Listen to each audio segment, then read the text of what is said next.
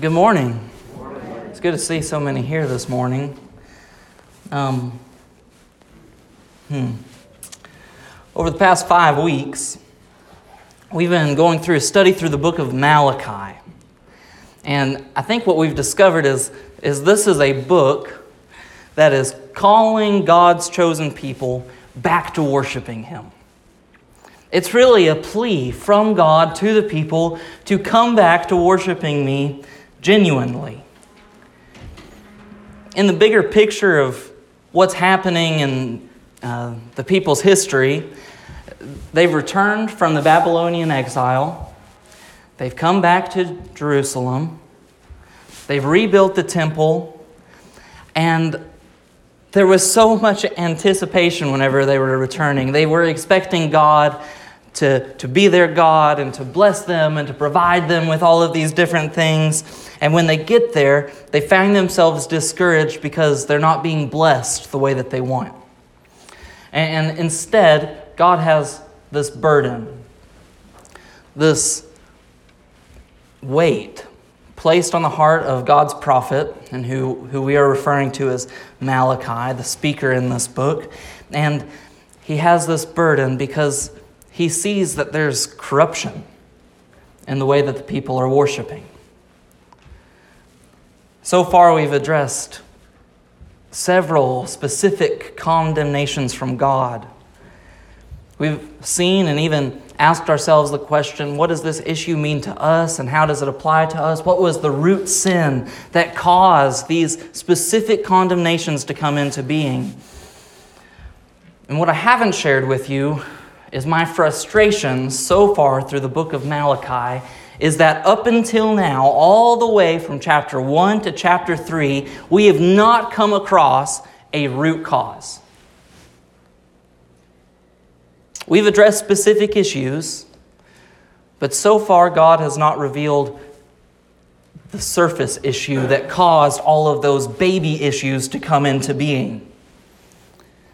We were reminded of God's sovereign love, his sovereign, choosing love, and how that revealed that the people did not fear God. They, they lacked a reverence for who he was, their relationship to him.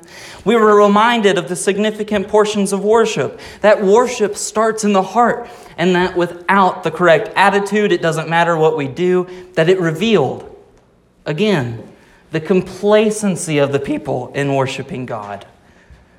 We were reminded of the sanctity of marriage. In fact, the sanctity of the covenants that we maintain, and how that pointed to a straying heart.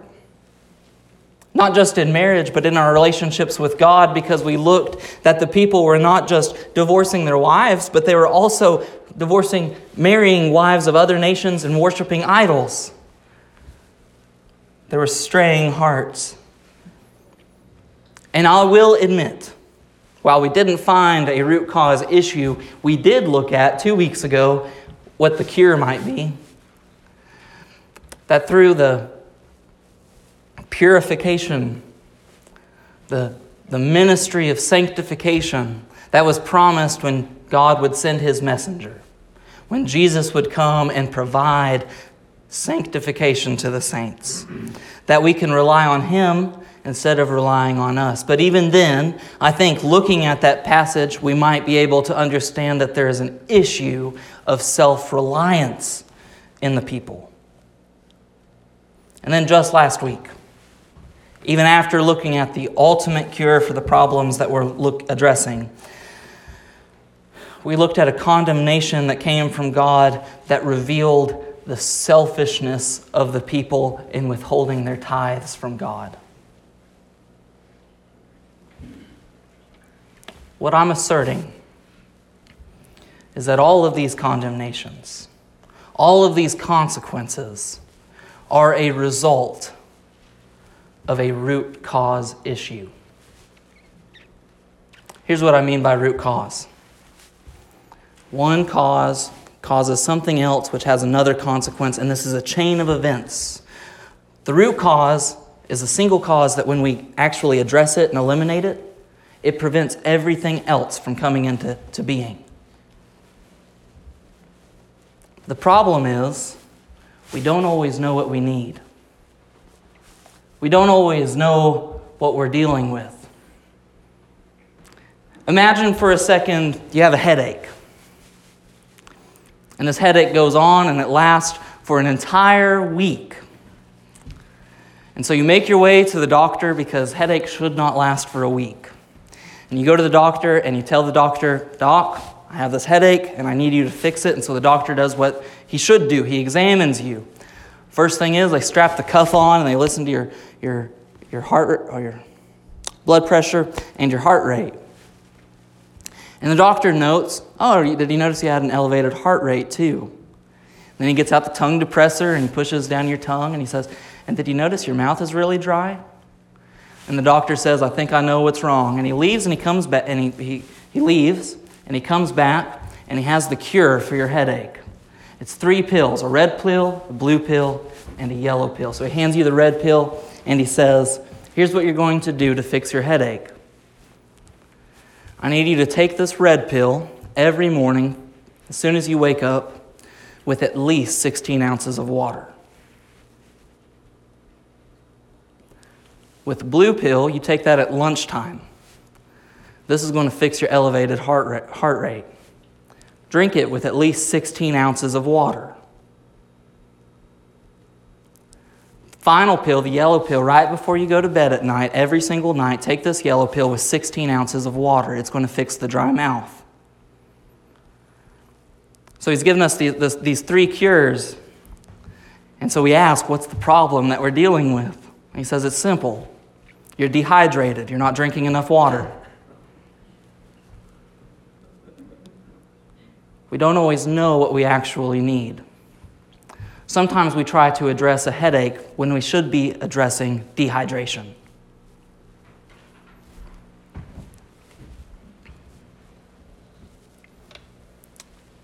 Our goal this morning, the purpose of the book Malachi, this last book in the Old Testament, is to call God's people back. To say, come back and worship me the way that you're supposed to be worshiping me. Come back and worship me. But to do that, you've got to address all of these issues. You have to fear me the way that you're supposed to fear me. You have to come with the right attitude whenever you come to worship me. It's not just a routine that you go through, you can't be complacent in it. You have to honor me in your life. You've got to understand that marriage is something bigger than just two people. I was there and I was witness to the covenant that you made with your wife. And I'm using your marriage as a picture to the rest of the world of what my relationship with you looks like. Come back and worship me with your life. Don't rely on yourself to do all of these things because you've already proven that you're going to mess it up. Rely on me, my ministry, the power of sanctification in your life. And just to make sure you don't forget, just to make sure you remember you can't do it without me, honor me with your tithe.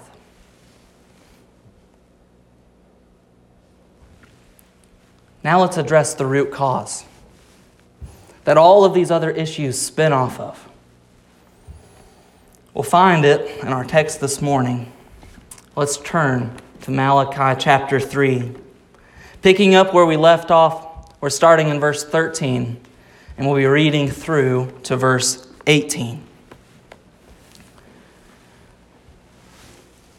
The Word of God says, your words have been hard against me, says the Lord. But you say, How have we spoken against you? You have said, It is vain to serve God. What is the profit of our keeping his charge or walking as in mourning before the Lord of hosts? And now we call the arrogant blessed, Evildoers not only prosper, but they put God to the test and they escape.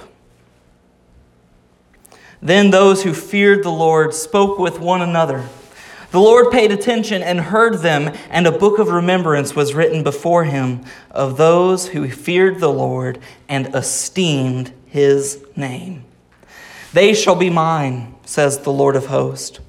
In the day when I make up my treasured, when I take, I'm sorry, in the day when I make up my treasured possession, and I will spare them as a man spares his son who serves him. Then once more you shall see the distinction between the righteous and the wicked, between the one who serves God and the one who does not serve him. The first thing I want to point out from our text this morning is that God's listening to the details. We've already talked a little bit about how the attitude that we come to worship is so important. We talked about that several weeks ago, and if you want to hear more about that, I'd invite you to go back on our church website and you can listen to those sermons. They're recorded for you to listen to. But look how quickly God picks up on the attitude of the people. Your words have been hard against me, he says. This is in response to listening to the people talking amongst each other, these things that they've said. They, have they've, they've said that it's vain to worship God. What profit is it to keep his charge or to walk in his ways, to, to be as in mourning before the, before the Lord of hosts? Calling the arrogant blessed. And what God says is, I hear your arrogance. He picks up on this so quickly. He hears the attitude and the things that we say. He picks up on the subtleties of arrogance in the words of the people. And again, the people, in response to what God has revealed about them, they respond defensively and dismissively they say, But how have we spoken hard against you, God?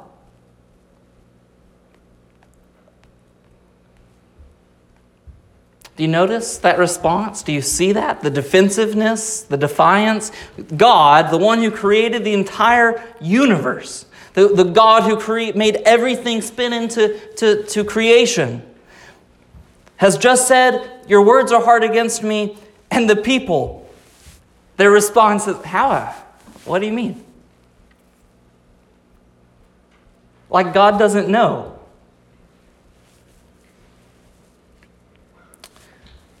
They're dismissive. What do you mean our words are hard against you? Those aren't hard words. I, those words were about me. I said it's vain to worship you. That has nothing to do with you, God. They're dismissive. They're defiant. And this, this issue is the root cause for all of the condemnations that we've read about so far is clearly revealed here when we look at it in this way. Because this is the nature of all of us. We don't like to admit when we're wrong. We don't like to admit when there's something inside of us that we need to work on. Is that true? We're quick to say, all have sinned and fall short of the glory of God. And we're quick to even say, and by the way, I'm included in that. But how many of us dig deeper than that and can admit to specific sins?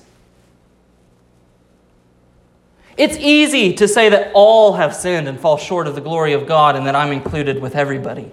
But when, when we address specific issues, when we talk about specific sins like selfishness or self righteousness or pride, how many of us can say, That's me?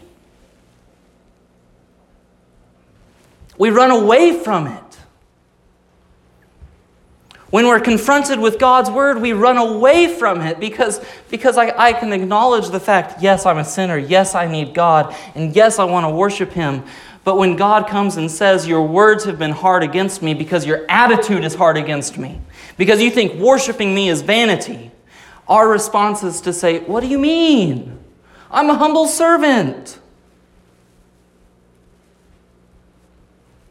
We run away from confronting the truth. This is the root cause issue. We think we're better than we actually are.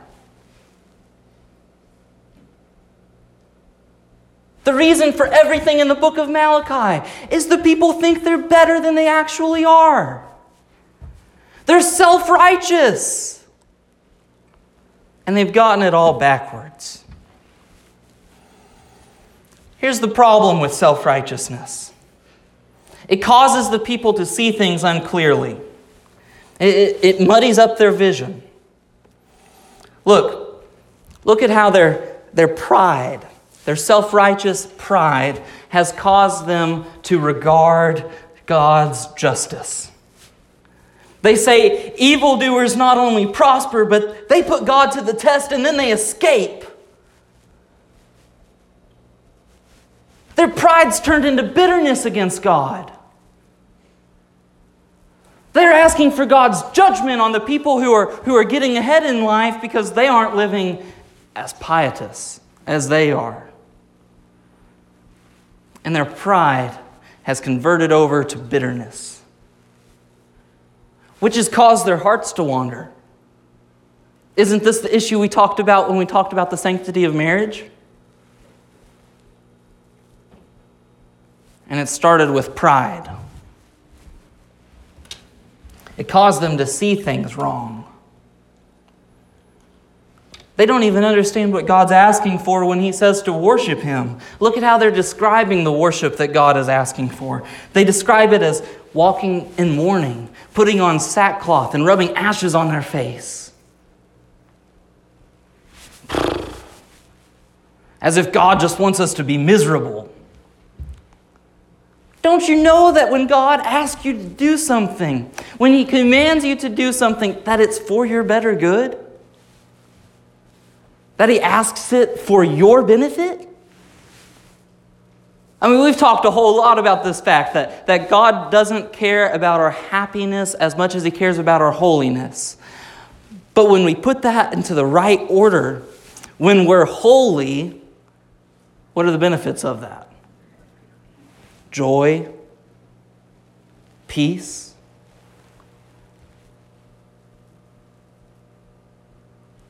God asks us to do things for our benefit. He doesn't need anything from us.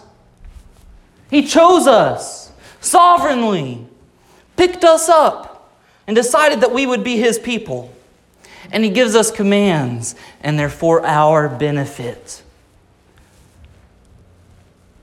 Worshiping God isn't walking around as in mourning. But maybe when we're self righteous, maybe when we're prideful, our vision is distorted enough that that is what it looks like.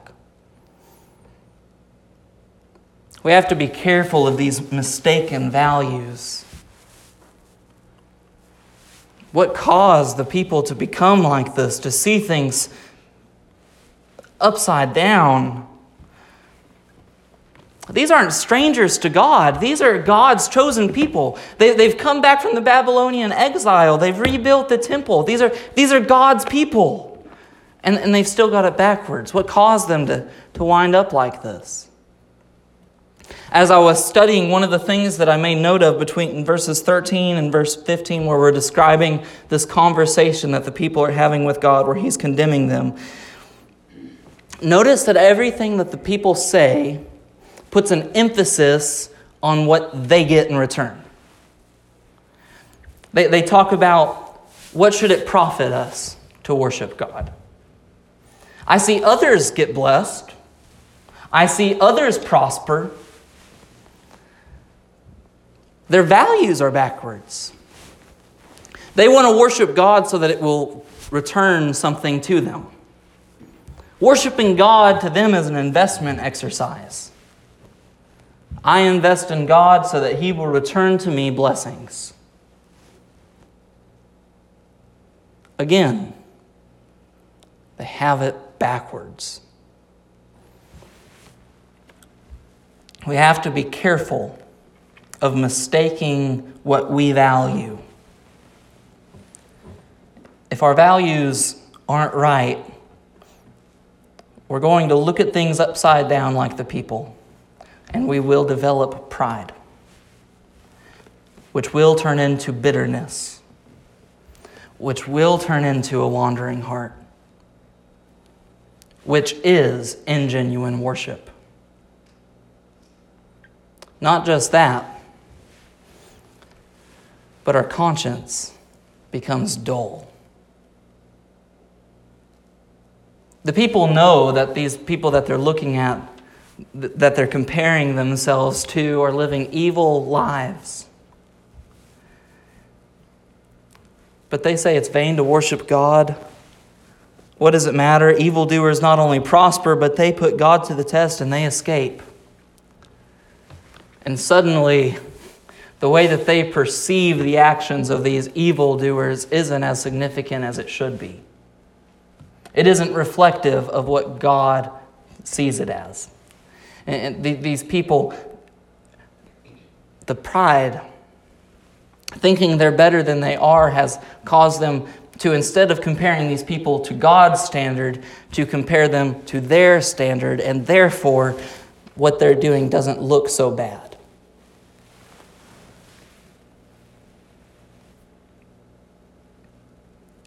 They're less concerned about what is right and what is wrong, what is good and what is evil.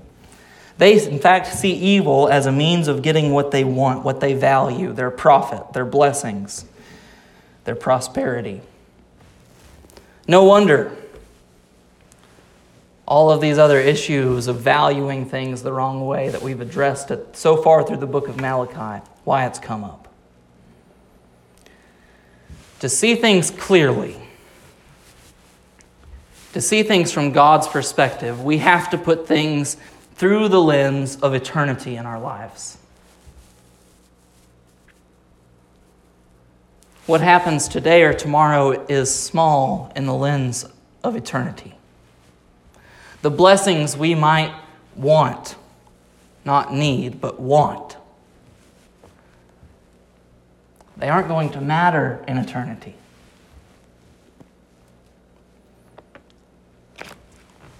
Serving God consistently, faithfully. That is what will matter in eternity. When we get to heaven, at the mercy seat judgment, when, when we're face to face with our Savior, and we're able to present to Him the refined treasure of our faithfulness. All these other wants won't matter. If we want to avoid having the self righteous and arrogant attitude of the people, we've got to get that perspective right.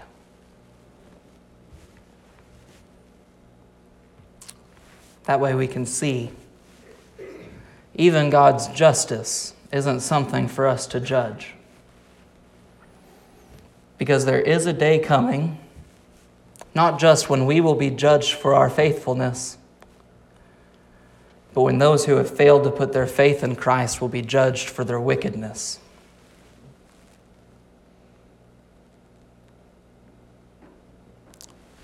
God is just. His timeline is bigger and greater and more than we can even comprehend. And it is foolishness. This is what I mean by arrogant. For a human to say that they are God's people and to sit back and to ask God, why are you not judging these evildoers?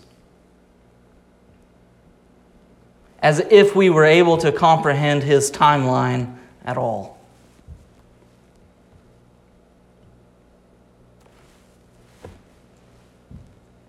But there's a cure. There is a cure.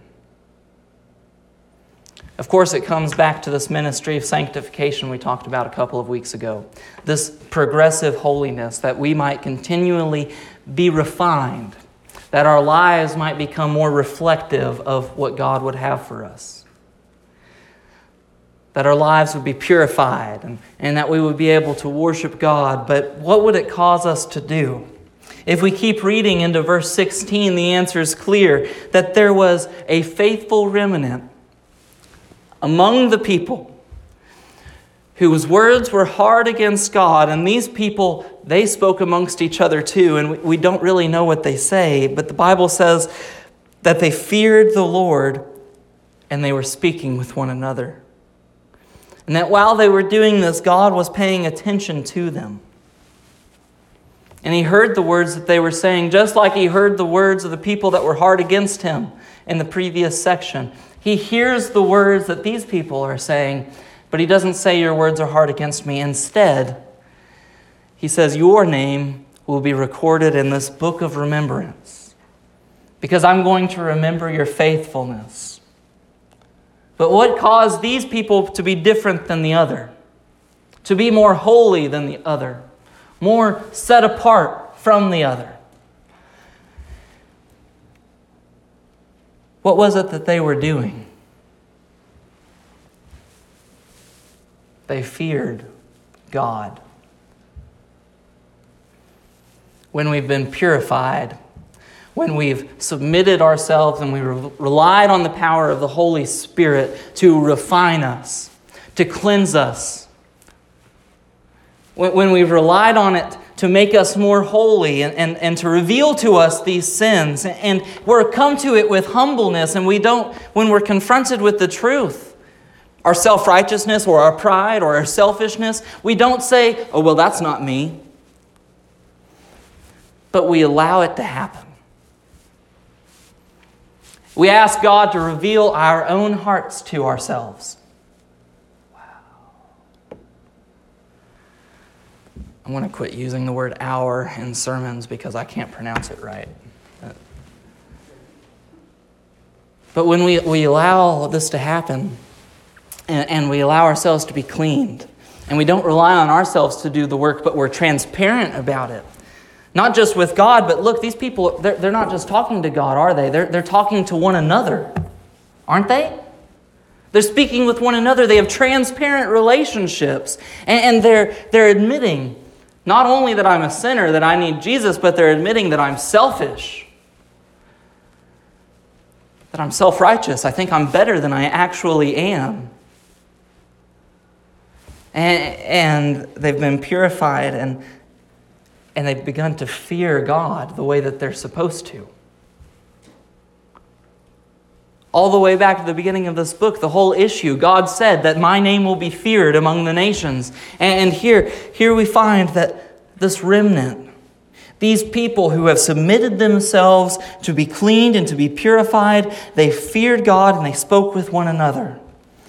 Because fearing God is the natural response to recognizing who God is and who I am and the infinite gasp between the two. When we realize how much greater God is than us, our natural response is to fear Him. And we re- when we realize how just it is for God to judge the world, when we recognize how fair it is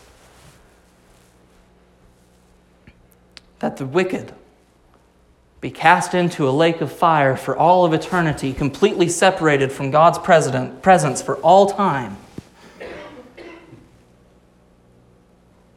And think about how awful that is. And, and when we think, when we really understand it and we start to put it into perspective of I deserve that, it's fair for people to get that. It's just that people wind up there. We fear God with reverence because He's chosen us. because he placed a burden on our hearts that we might be able to respond to his grace, that we might be able to have our names written in the, the book of life, that we might not experience that isolation and that separation from God. Because not only is it fair, but it doesn't even make sense when we start to think about the grace of God. That He provides a way for us to have a relationship with Him. Fearing God is a natural response to understanding who He is. And it produces inside of us genuine worship. It causes us to come to God with the right attitude because we realize who He is.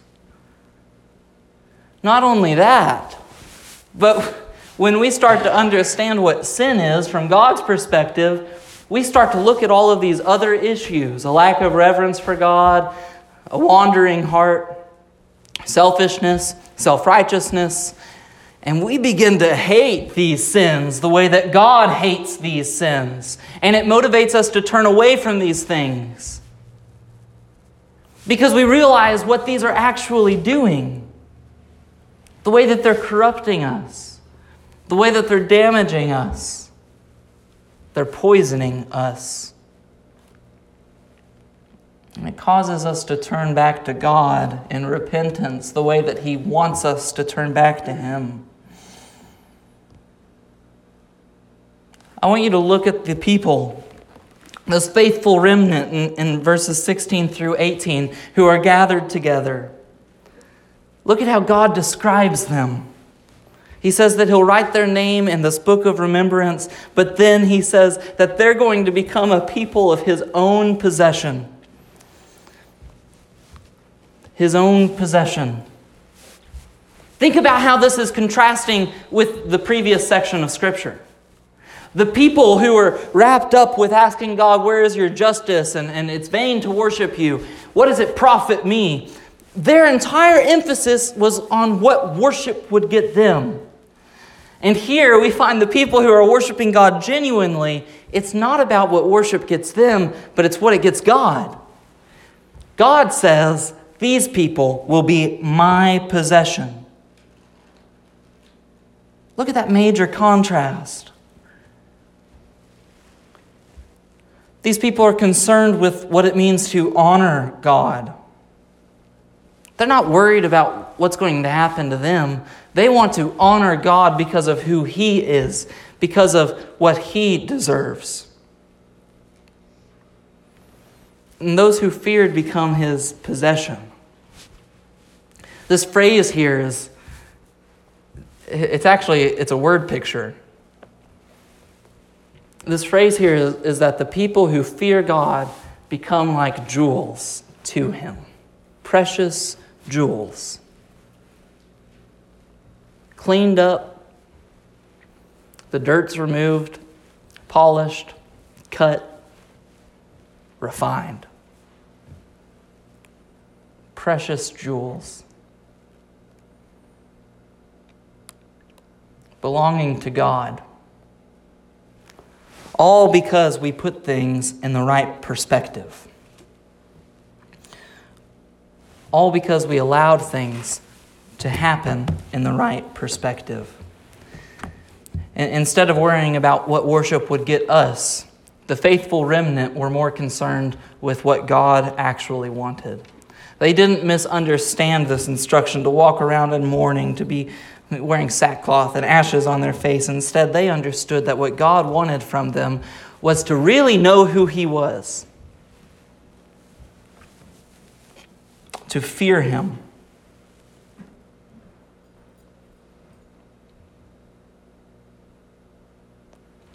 To respond to him.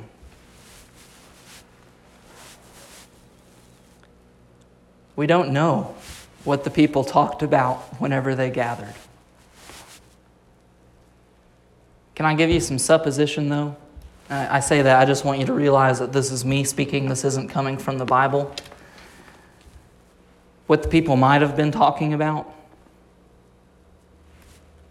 it's found in the beginning of this book. They're thinking about all the things the prophet Malachi has said. They're considering God's love.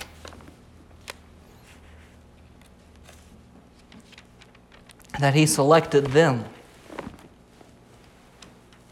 that He chose them, and there was no reason for it. It wasn't because they deserved it more than their brother or than the people that God didn't choose. It was His sovereign choice. And they're considering what these things, these actions of worship, bringing sacrifices to the temple, they're considering what, what this should actually look like. Why is it that we bring our best? Why is it that we, why is it that we bring an unblemished lamb?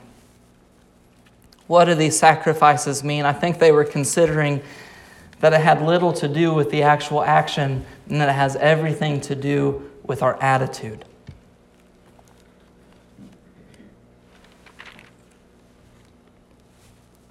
They're considering what this issue of marriage and covenants, they're, they're considering what this meant.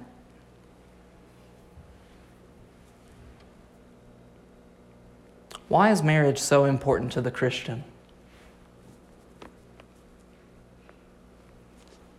If we look at his word, it's pretty clear. It was set up by God, and God uses it throughout Scripture as a picture of his relationship with his church.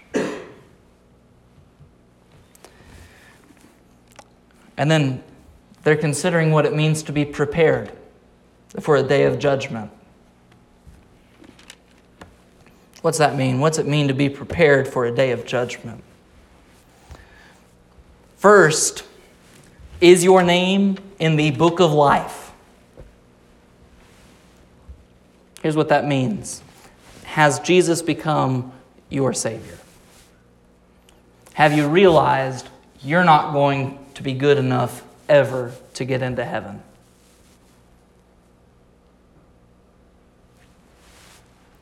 And then have you submitted? Just like in marriage, submitted.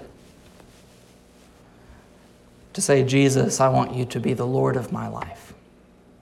I want to worship you the way that you've commanded me to worship you.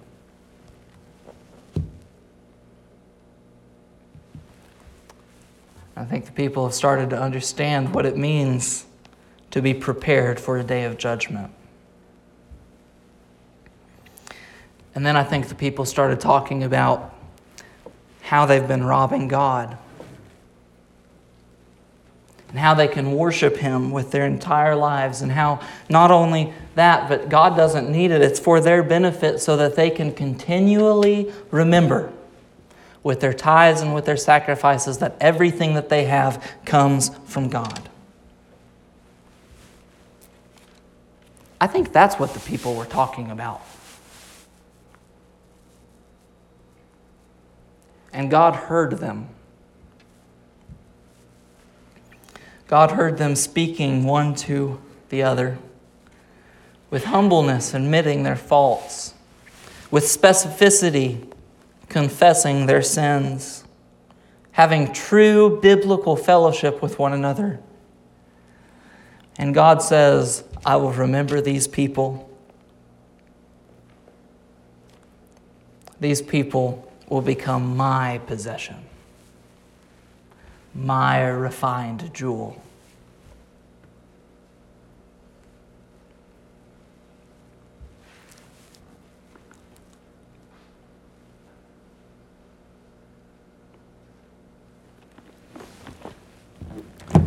There's two crowds.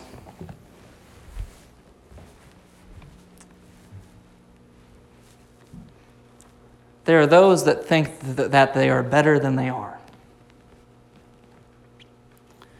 And because of that, They don't really acknowledge what God wants from them, and they don't really see it as necessary. The second crowd admits that they are nothing. And they come together. And they reflect on the one person who is everything.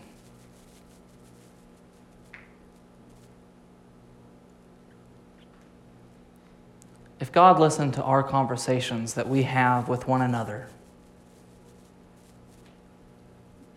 would He say that your words have been hard against me?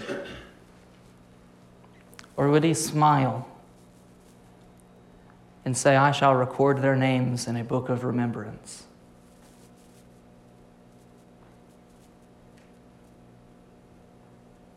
What are the things that we talk about?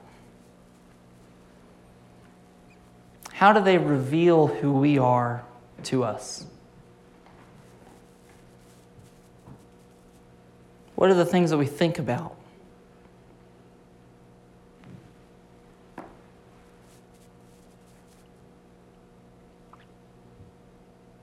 If we prayed, God, reveal my heart to me that I might be able to see me the way that you see me.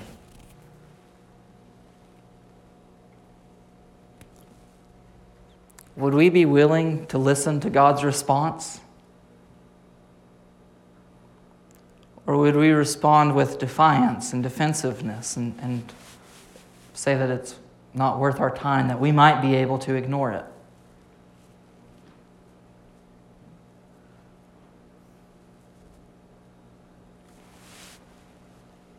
What's God saying to us?